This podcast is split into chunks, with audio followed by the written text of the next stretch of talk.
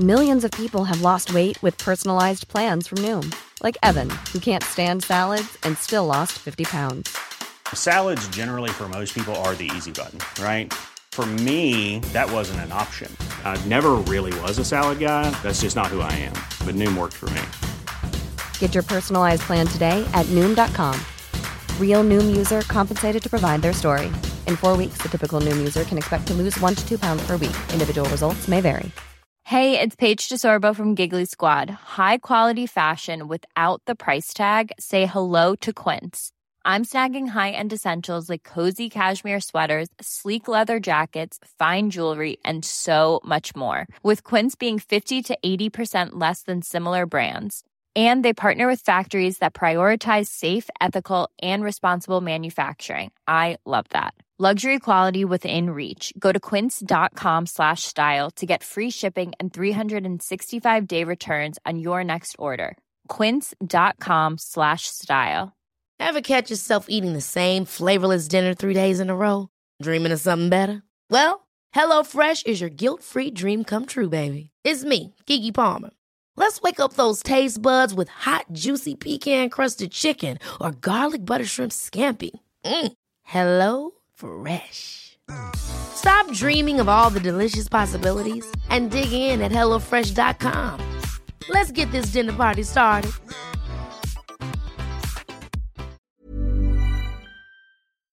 Diamo inizio alla prima edizione di, questo, di, questi incontri, se Dio vorrà proseguiranno negli anni, che sono stati intitolati dall'ufficio catechistico Bibbia, La Bibbia un libro da mangiare. Come sapete questa espressione mh, familiare a chiunque conosca la Bibbia, pensate per esempio a Ezechiele che riceve il comando di mangiare un libro, lo sente dolce, ne scoprirà anche l'amarezza, il dolore ed è un libro che deve diventare la sua carne ed è un libro che invita a parlare, ad avere qualcosa da dire al, al popolo ebraico di allora, al mondo, eh, ai, ai, nemici di, di, di Gerusalemme. Anche l'Apocalisse al capitolo decimo riprende questo testo parlando dell'amarezza anche che nasce, ma sempre di questa dolcezza, di questo contrasto che è il mistero della parola di Dio che insieme inchioda e eh, apre alla, alla verità, alla bellezza, alla speranza. Ma insieme questa fame, questa Bibbia da mangiare, è anche perché l'uomo ha bisogno di una parola che venga da Dio. Se voi prendete il profeta Amos al capitolo 8, versetti 11-12, un testo meraviglioso, si dice, Dio che dice, verranno giorni in cui manderò la fame nel paese, non fame di pane né sete di acqua, ma di ascoltare le parole del Signore. Andranno errando da un mare all'altro, vagheranno da a oriente per cercare la parola del Signore, ma non la troveranno. Questo testo, secondo me, in maniera molto forte dice che non solo Dio vuole che ci sia questa parola da, che viene mangiata, ma l'uomo ha realmente bisogno di questa parola. Uno dei grandi, il tema con cui cominciamo è, in questi giorni parleremo chiaramente in, trasversalmente del rapporto fede-scienza, l'uomo ama la scienza, il popolo ebraico e anche la Chiesa hanno sempre amato la scienza, con alcuni momenti bui, ma sono all'origine del discorso scientifico, forse avremo modo di parlarne, ma di certo sanno che la scienza non dice una parola sul bene e sul male, non dice una parola se la morte vince l'amore o l'amore vince la morte se la vita ha un senso, se la vita è, è una cosa cieca. E l'uomo di qualsiasi eh, età, di qualsiasi periodo, di qualsiasi latitudine, chiede con una fame che è fame di qualcosa da mangiare, una parola più grande, che non disprezzi la parola della scienza, ma che illumini il cammino della scienza.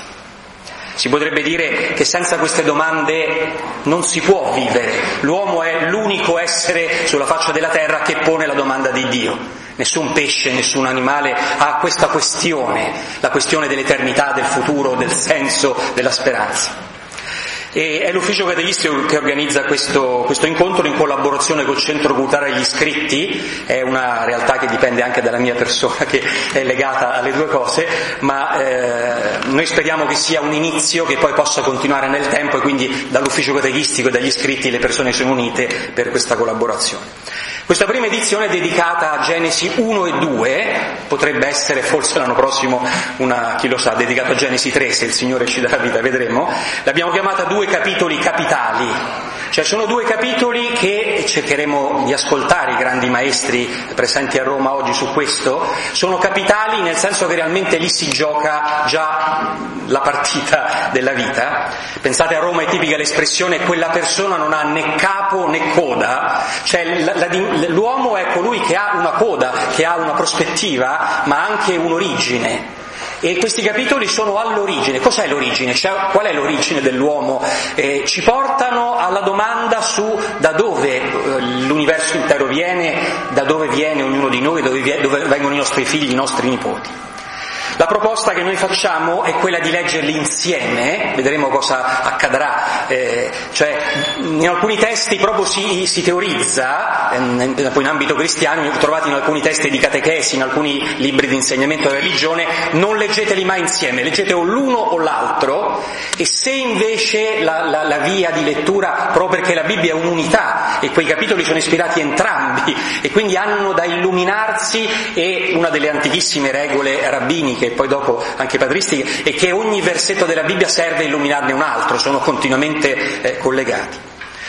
E, ehm, spesso è interessante rilevare questo, eh, si può parlare della fede almeno eh, è strano che sia possibile questo, ma cominciando da Abramo, che rapporto c'è fra il creatore e Abramo? Che, qual è il legame? Perché esiste l'uomo prima, prima di Abramo? E abbiamo con noi come primo eh, relatore della prima lezione, sono tre lezioni indipendenti, i relatori stanno con noi, poi ascoltano alcune domande se ci sarà tempo e partono per i loro impegni, è il rabbino eh, Di Segni, Riccardo Di Segni, è rabbino capo della comunità ebraica di Roma dal 2001 ed è anche primario di radiologia, uomo di scienza e di, eh, di fede ebraica. Noi lo conosciamo tanti di noi per i tanti incontri che il 17 gennaio si svolgono per la conoscenza dell'ebraismo e per il dialogo e in particolare particolare, come sapete, si stanno svolgendo sui dieci comandamenti, una realtà interessantissima, per esempio quest'anno era il tema dell'adulterio, cos, cos'è il comandamento di non commettere adulterio nella, nella tradizione ebraica e nella tradizione cristiana. Io penso lo stimiamo per la serietà dei tanti suoi interventi sull'alakà, sulla presenza del giudaismo oggi, su come trasmettere l'ebraismo ai bambini ebrei, su come far sì che le famiglie mantengano la fede e non la perdano in questa società. Li trovate molti su Moked, potete leggere tanti dei suoi interventi sugli argomenti più profondi dell'ebraismo e sull'attualità, invito a eh, approfondire queste cose, e fra le sue pubblicazioni c'è un libro esaurito dal titolo Le unghie di Adamo sull'antropologia e più recentemente Le luci dello Shabbat. E a lui chiediamo proprio, questo, i Genesi 1 e 2 sono un tesoro di Israele, appartengono a Israele e in qualche modo è un dono, sono un testo rivelato al popolo di Israele, ma voi sapete che Israele sa che i primi undici capitoli di Genesi sono in realtà per l'umanità intera, cioè eh, c'è una tradizione che afferma che ci sono sette precetti noatici, quelle sette leggi che sono in quei capitoli valgono per gli uomini di ogni religione, di ogni realtà e Dio giudicherà gli uomini di un'altra religione a partire da quello che è scritto in questi testi.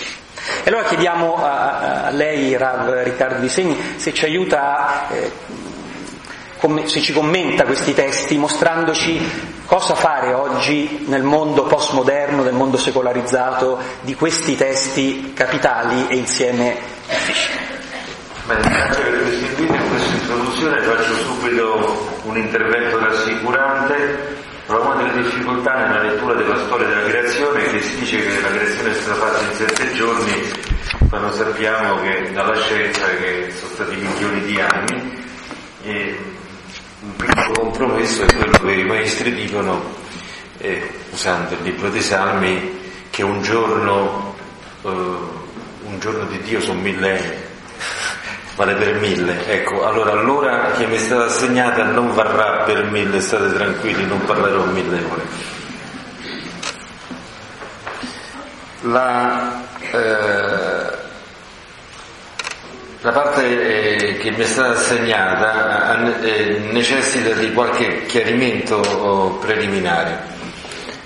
Eh, prima di tutto eh, un ebreo eh, si avvicina al testo eh, consapevole del fatto che prendendo il testo della Bibbia in mano compie un fondamentale dovere religioso, studiare la Bibbia, studiare specificamente la prima parte della Bibbia che è chiamata Torah, la Torah scritta, è un compito ed è un dovere fondamentale. Quindi non c'è nessuna preclusione, quello non lo puoi leggere, no, anzi, quello lo devi leggere, lo devi leggere accompagnando la lettura con tutti i commenti possibili e immaginabili. E se sei bravo, a segno del fatto che hai fatto uno studio eh, efficace, devi dire anche qualche cosa di nuovo. Il vero studio è quello che porta a dire delle cose nuove. Quindi il, lo studio di queste pagine è un preciso dovere religioso che va fatto eh, tenendo presente la sacralità di queste pagine che non sono un testo banale qualsiasi, ma che sono un testo fondamentale ispirato e quindi come tale è sacro ciò a cui ci avviciniamo.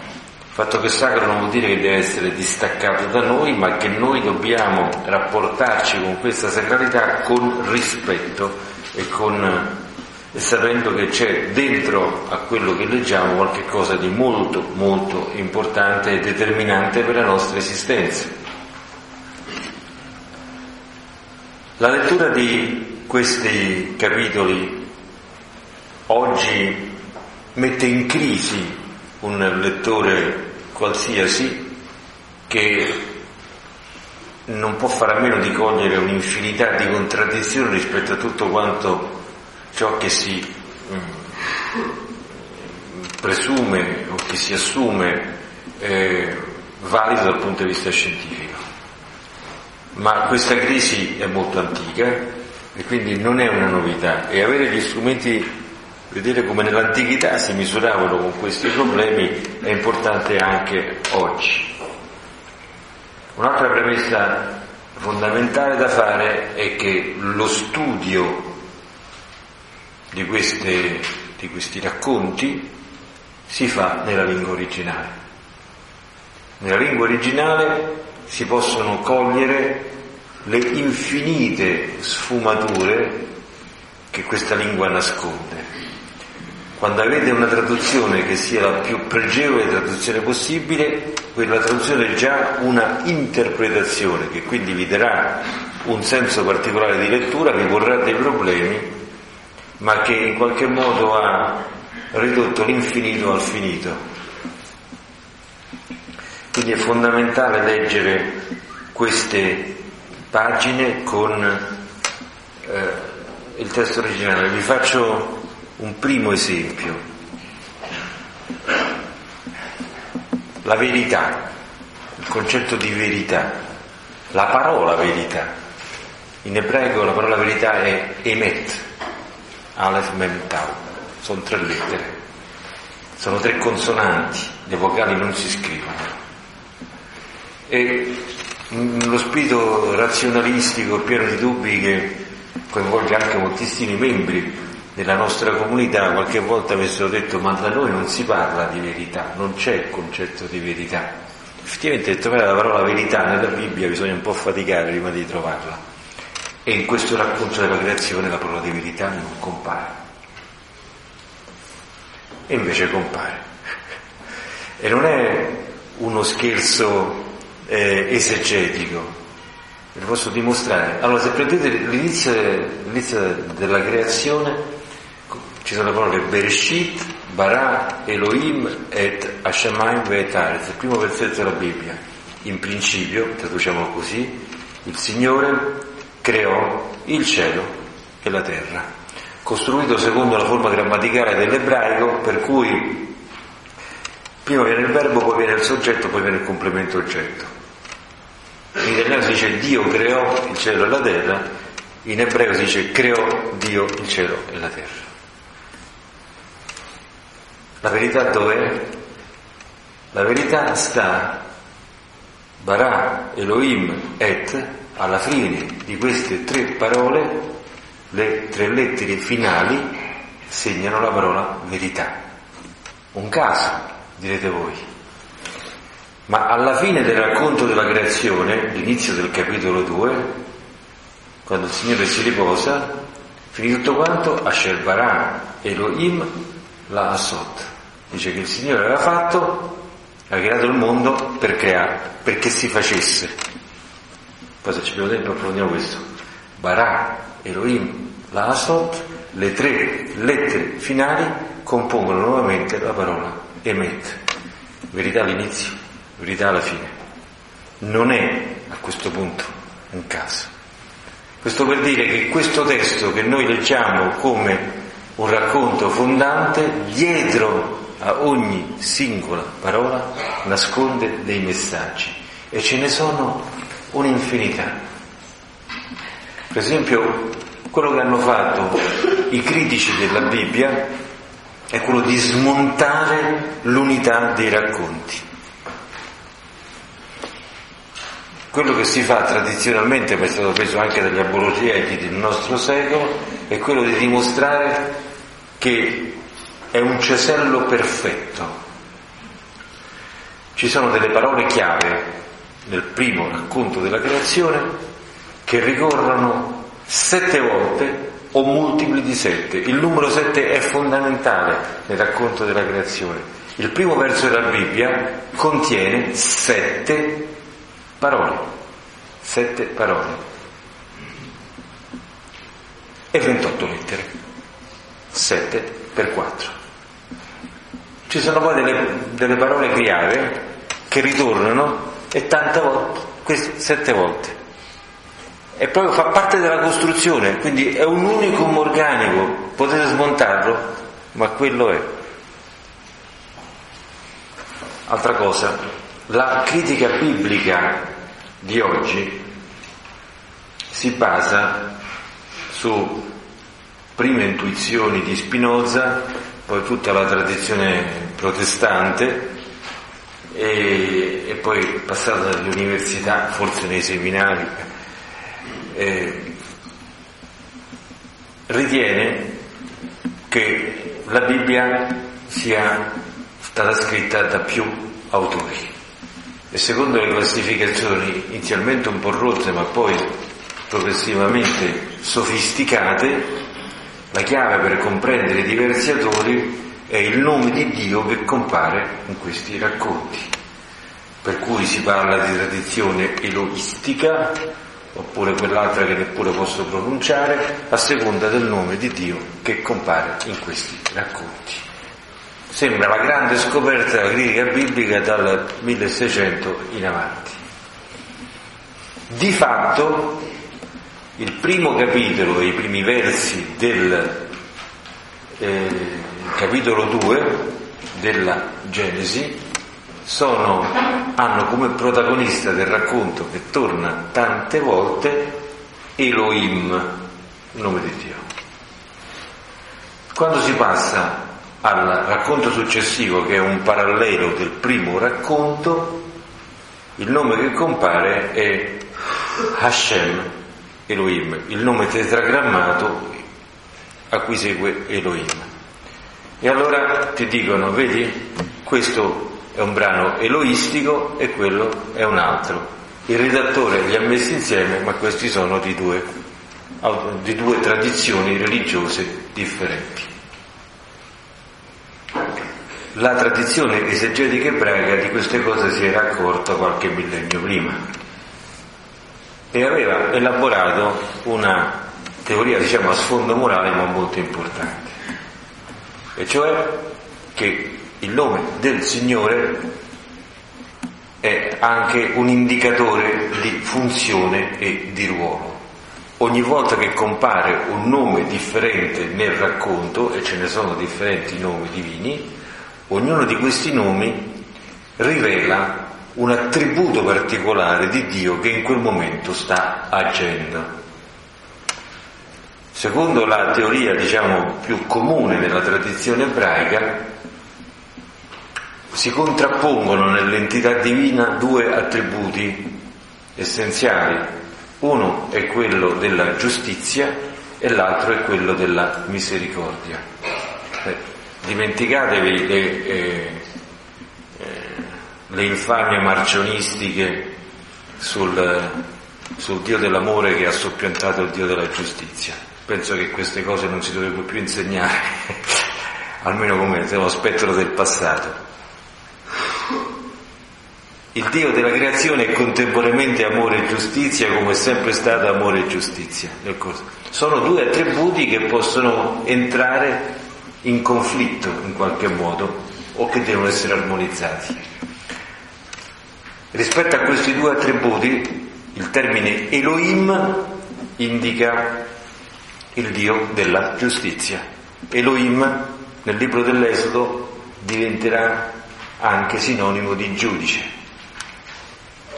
Quindi è il Dio della giustizia. Laddove il nome tetragrammato, quello che noi non pronunciamo, è il nome dell'amore, del Dio dell'amore. E allora perché il primo racconto presenta il Dio della giustizia e il secondo racconto è il Dio dell'amore? Anzi, il Dio dell'amore insieme a quello della giustizia? Perché, concludono i rabbini, nella prima ipotesi della creazione il mondo doveva essere basato sulla giustizia. Ma poi il creatore si rese conto che un mondo basato sulla giustizia, sulla sola giustizia, non avrebbe potuto reggere, perché la creazione, l'uomo è debole, eccetera, eccetera, se si basa soltanto sulla giustizia si rompe tutto, non regge. E quindi il Signore, creando il mondo, affiancò all'attributo della giustizia quello dell'amore. E il mondo quindi che nasce nel capitolo 2 è il mondo dell'amore e della giustizia, insieme. Voi vedete come, questo è un esempio importante ma comunque piccolo e limitato, eh, di come delle domande che sono servite a scardinare la sacralità del testo biblico siano state già poste e risolte nella antichità in altra maniera, per riportare tutto nell'ambito, diciamo, della, della fede.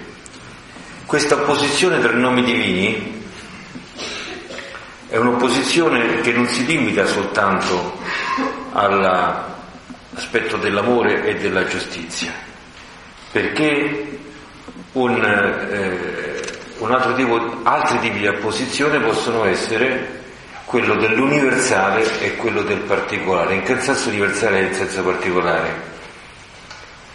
Elohim lo potremmo tradurre come Dio, nel senso, tra virgolette, per far semplificare, che mestiere fa? quello fa l'avvocato, quello fa il, eh, quello fa il commerciale, quello che fa Dio di mestiere, eh, indica la professione particolare, laddove l'altro nome indica il suo nome specifico, che indica la sua essenza.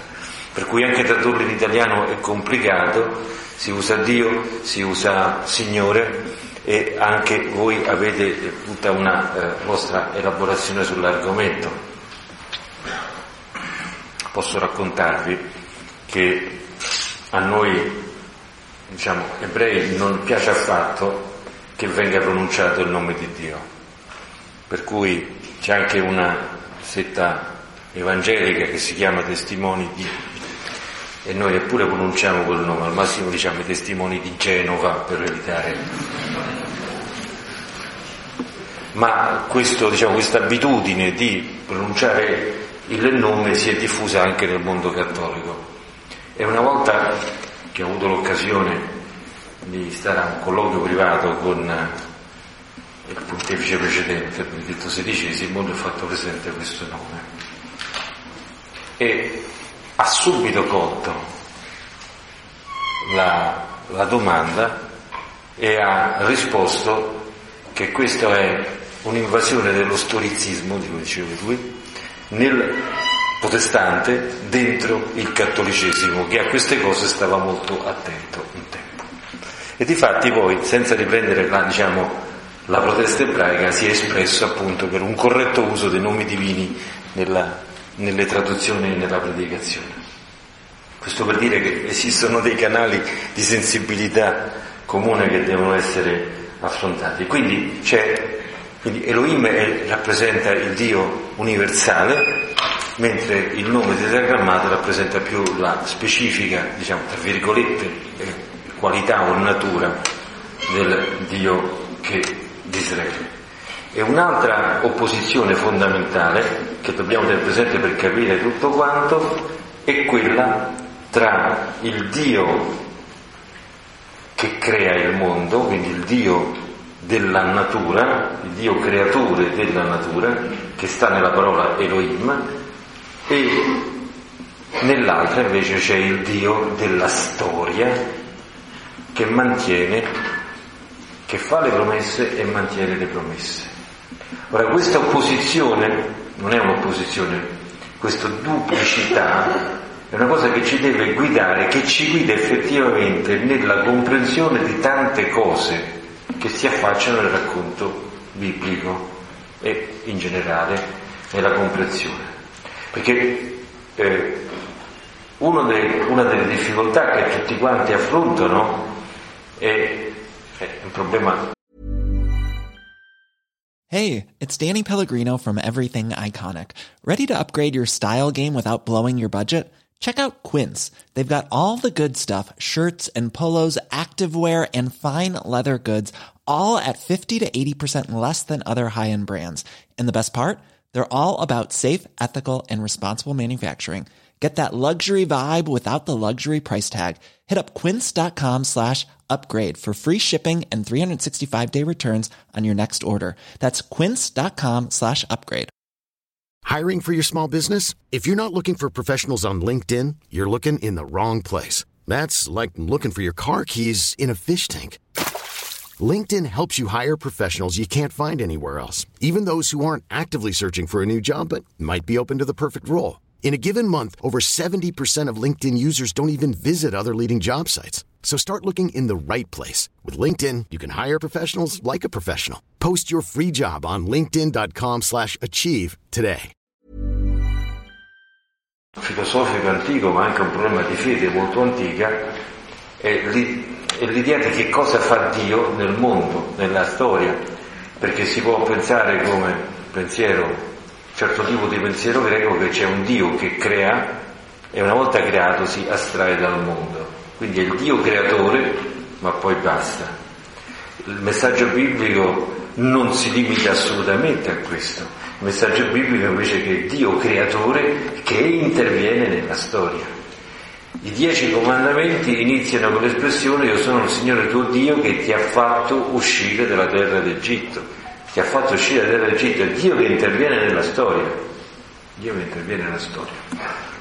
E allora a questo punto è molto interessante vedere che tutta la costruzione del primo capitolo, primo capitolo, tra l'altro non è soltanto il primo, bisogna sapere che la Bibbia è divisa in entità da grandi a piccole la divisione eh, tradizionale ebraica nel piccolo, il piccolo è il versetto, la divisione in versi eh, fa parte della tradizione ebraica più antica, la divisione in versi. La divisione in capitoli è qualcosa che è stata prodotta dalla esegesi cristiana, è stato un credo, frate del XII-XII secolo che ha diviso la Bibbia in capitoli, qualche volta dandogli un'unità funzionale precisa, qualche altra volta no. Difatti la divisione tra primo e secondo capitolo non va bene perché la, la, la, fine della creazione non è la fine del sesto giorno, è la fine del settimo, cioè la creazione finisce il sesto giorno, ma il brano che Dio si riposa, il secondo, il secondo racconto, come c'è qualche versetto dopo l'inizio del, del secondo capitolo, Tenete presente che questa divisione è quindi una divisione fittizia fatta nel Medioevo, che poi stranamente è una delle cose che l'ebraismo ha recepito. Si dice che l'ebraismo non ha mai recepito niente del cristianesimo, invece questa l'ha, l'ha, l'ha accolta, molto strano, questa l'ha accolta. La divisione tradizionale ebraica è in parashot, in brani,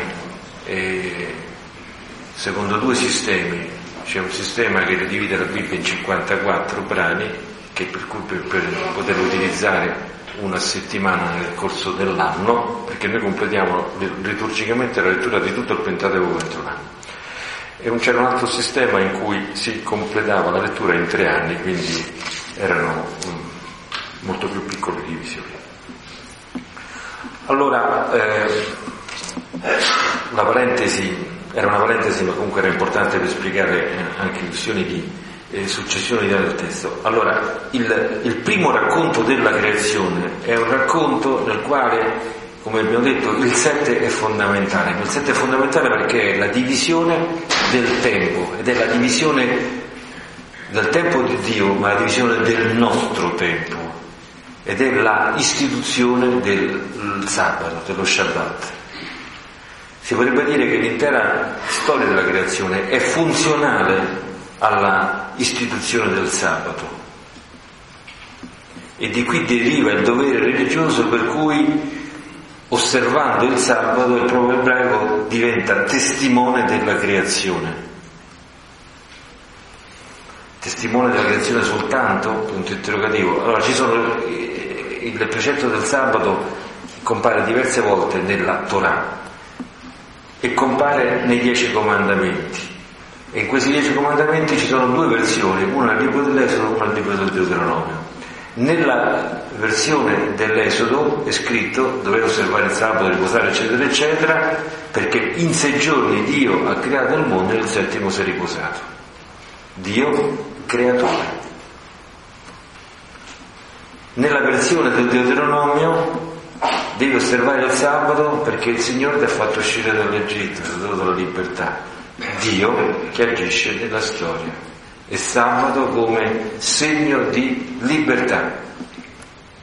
Quindi abbiamo le due dimensioni. Quindi vediamo che quando ci sono le analisi critiche, eccetera, eccetera, che vanno a, ad attaccare la Bibbia, eh, demoliscono costruzioni eh, spirituali mh, cariche di enormi valori che eh, è veramente un peccato eh, distruggere. Vorrei sapere a che ora devo finire per fare, fare delle domande o... Forse è meglio che parla lei senza domande. Vabbè, okay. Decido io per voi. Fino alle 8 troppino. Sì.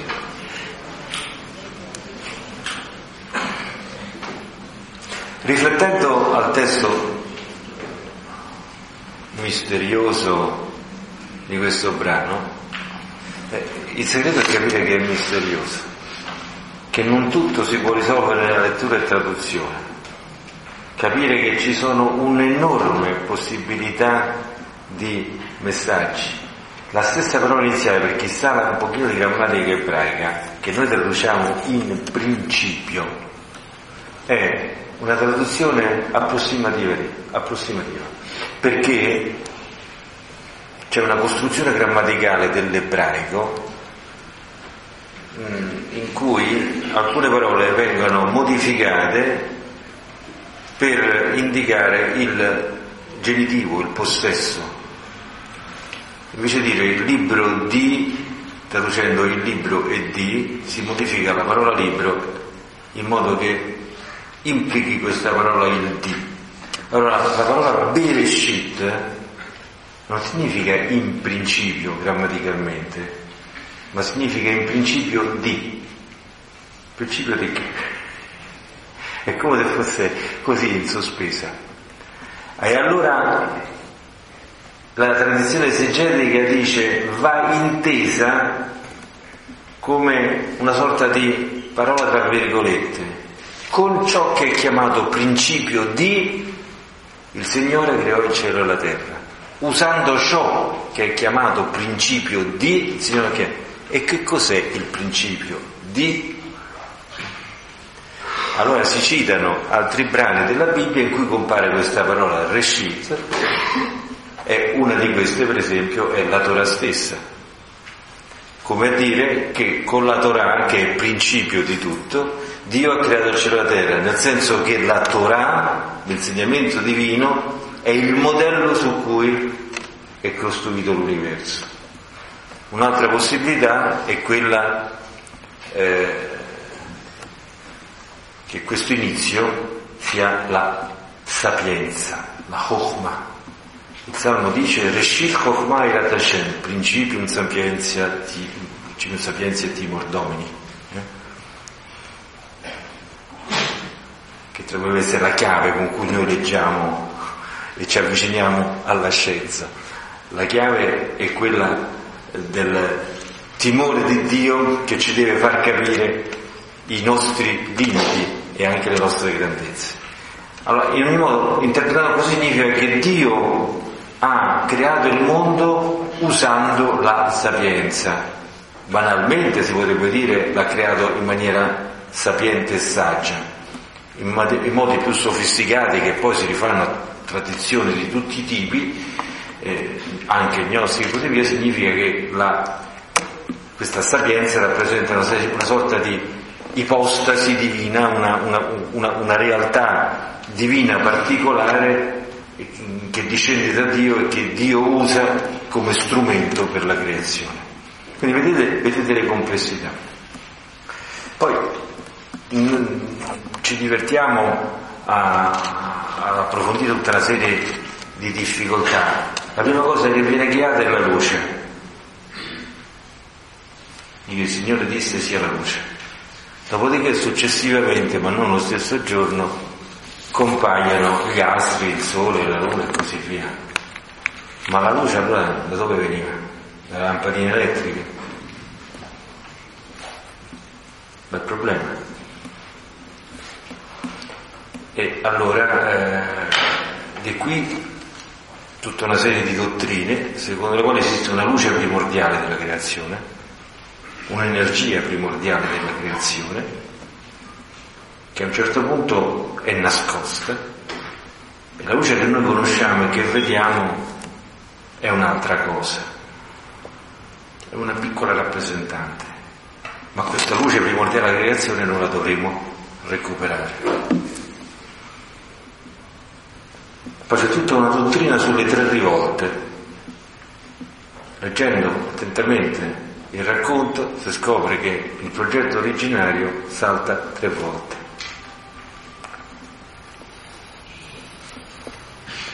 La creazione degli astri, all'inizio c'è un verso che dice il Signore crea il cielo, il sole e la luna, i due luminari, sembrano di pari dignità. Poi subito dopo è detto quello grande e quello piccolo. Quello grande è il sole, per illuminare il giorno, quello piccolo la luna. Che è successo? C'è stata una rivolta della creazione. Sole e luna volevano governare tutti e due insieme e il Padre gli ha detto non si può, e dice alla luna riduci te stessa, quindi la luna si è dovuta contrarre per stabilire l'ordine. Questo è nel racconto diciamo banalizzato, dietro c'è tutta una simbologia impressionante. Un'altra rivolta rispetto al, progetto, eh, al progetto originale è quando si chiamava della creazione eh, degli alberi, in cui è detto esperi all'inizio, un albero, traduciamo albero da frutta, e poi dopo è detto ex osepperi, un albero che fa la frutta. Perché questa differenza?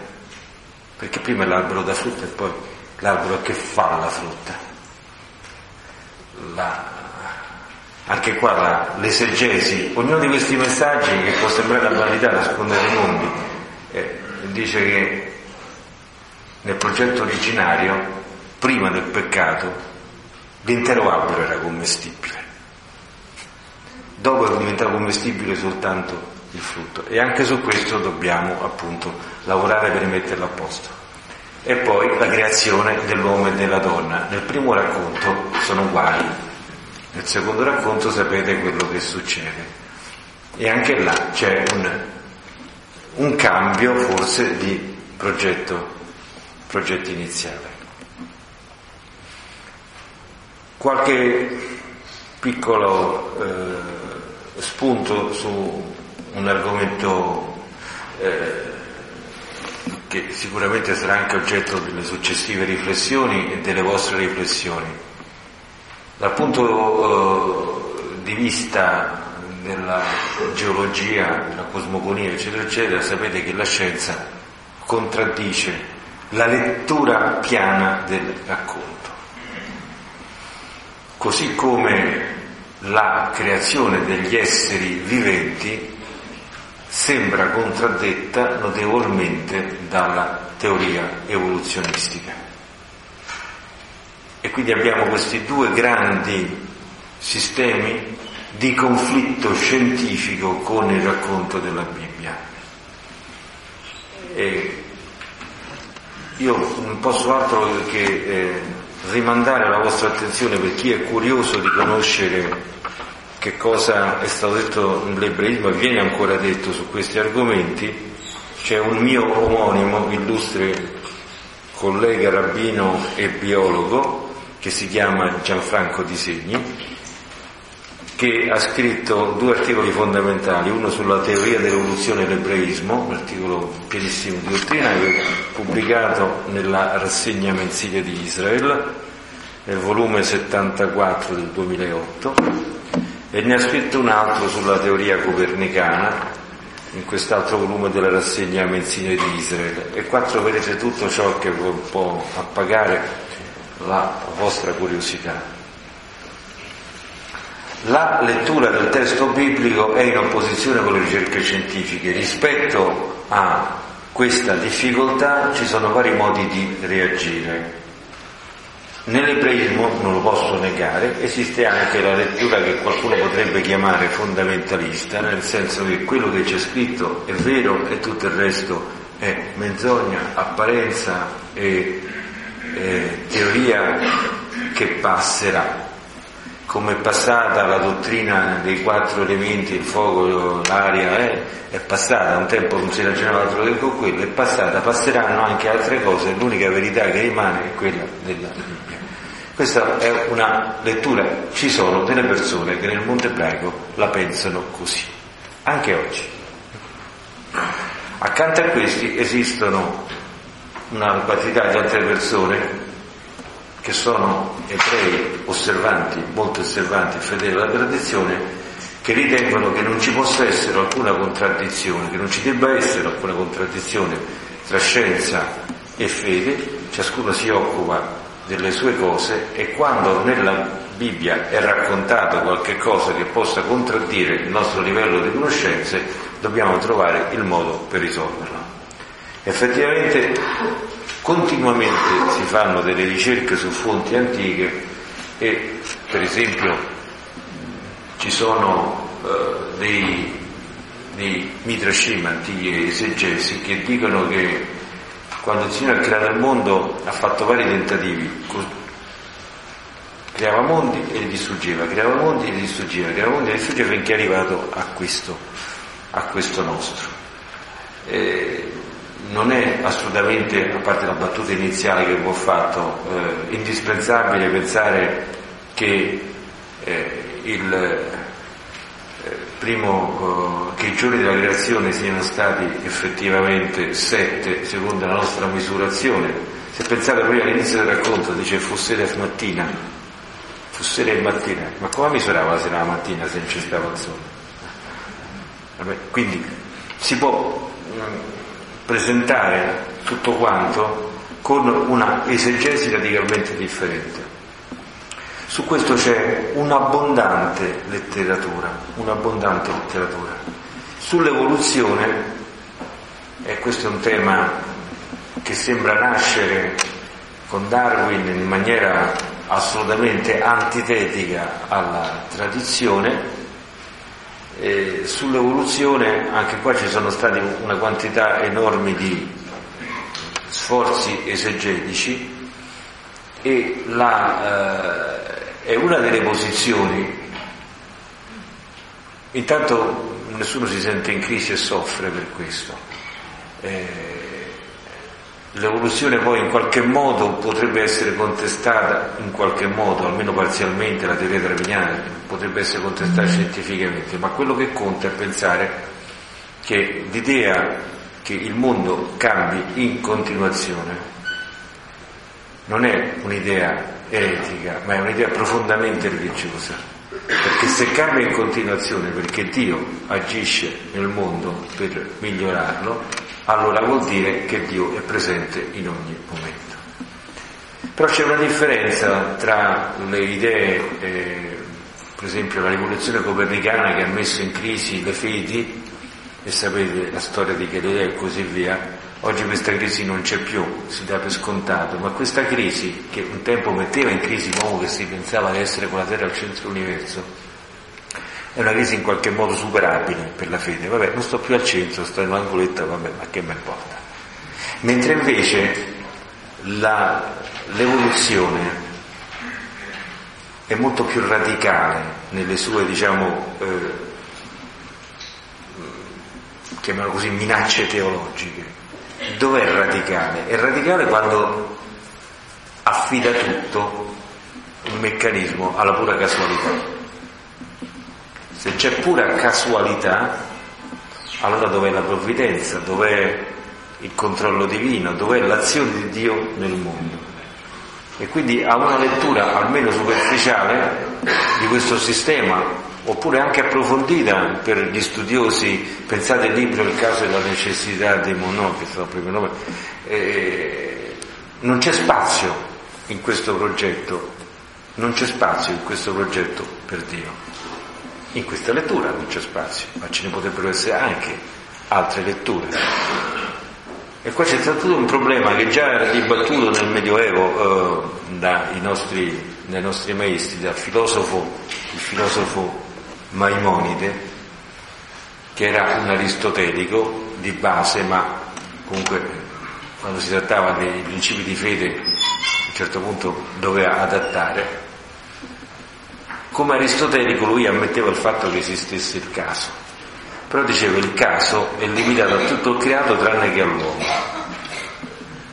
Il, il, cioè il fatto che eh, che ci sta un incendio e brucia un campo o che ammazza tanti animali, ci stanno alluvioni, eccetera, eccetera, tutto ciò che riguarda piante, creato, che crolli una montagna, che sia un terremoto, tutto, finché questo non riguarda l'uomo e tutto può essere dovuto al caso o al succedersi di eventi incontrollabili.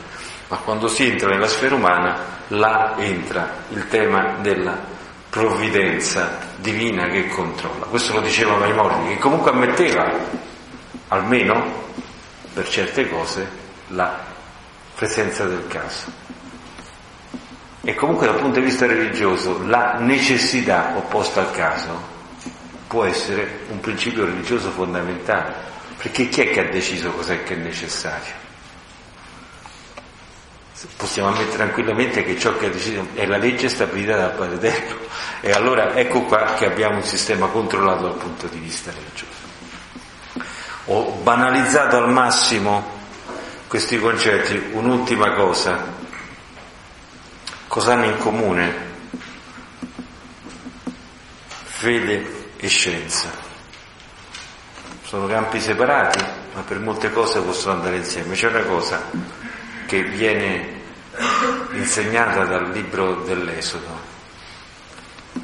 Mosè scappato in Midian, pascolava le pecore del gregge del suocero e a un certo punto vede uno spettacolo naturale insolito che è quello di un roveto che brucia.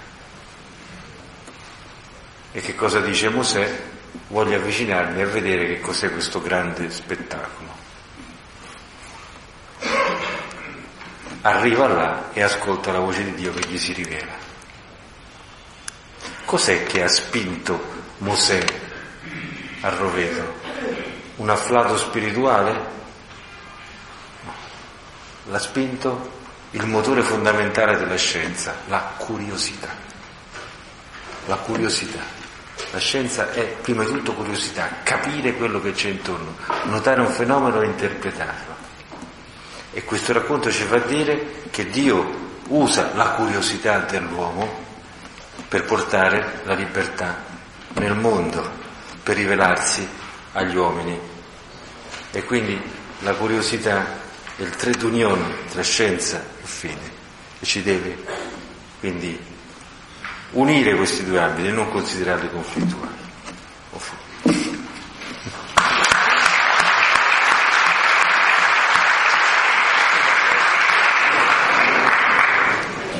purtroppo tocca a me parlare, voi non fate domande, ma penso di esprimere sentimenti anche vostri nel ringraziare eh, tantissimo il rabbino.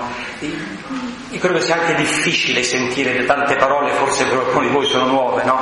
Ma uno si accorge di un tesoro che c'è che noi non conosciamo ed è questo dono ricevuto che ci pone nell'ascolto, nel, eh, in questo desiderio di capire, di entrare in un mondo che, che, che è grande, no? Mi viene in mente solo un'immagine per dire, noi sappiamo, io so bene che da voi non esistono le immagini, ma se ci pensate, noi, noi cristiani usiamo le immagini per rappresentare Dio, no? che è un modo per certi aspetti di eh, problematico, no? ma se voi guardate ci sono tre modi diversi. Eh, c'è uno come Michelangelo che vi fa il corpo di Dio, ci sono delle persone invece, per ci sono dei manoscritti medievali dei tempi di Maimonide dove si vede Dio che ha un compasso. Allora Dio non è che crea direttamente tutte le cose, ma è Dio dà una legge per cui il mondo sia capace di creare e lui è presente in questo cammino. No? Se voi andate ad alcune immagini della creazione moderna, penso a Escher, sapete Escher quello che fa le cose circolari impossibili, sapete che Escher è abitato a Roma per un lungo periodo e ha fatto tutti i versetti di Genesi 1 che lui chiama la creazione, se voi guardate c'è un problema, che non c'è più Dio, ma non perché Dio c'è e non si rappresenta, perché non c'è, cioè è la natura, cioè questa, cosa va avanti da sola senza più una, una provvidenza, una benedizione, no? Sono dei modi di rappresentare che dicono una prospettiva molto diversa alla radice.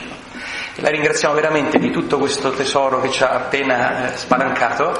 È arrivato il professor Romano Penna e prendiamo 5 minuti di pausa.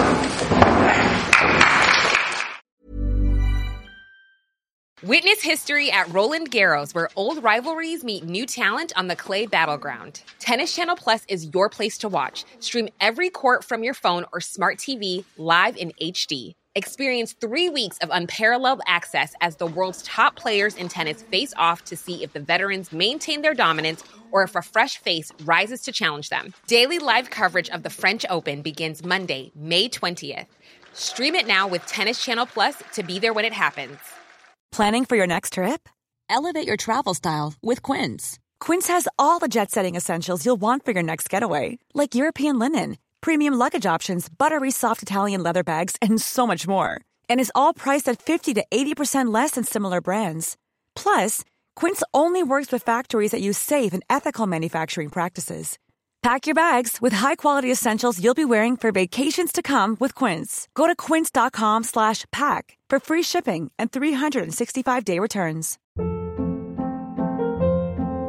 Hold up. What was that? Boring. No flavor. That was as bad as those leftovers you ate all week. Kiki Palmer here, and it's time to say hello to something fresh and guilt-free. Hello Fresh. Jazz up dinner with pecan-crusted chicken or garlic butter shrimp scampi. Now that's music to my mouth. Hello Fresh. Let's get this dinner party started. Discover all the delicious possibilities at hellofresh.com.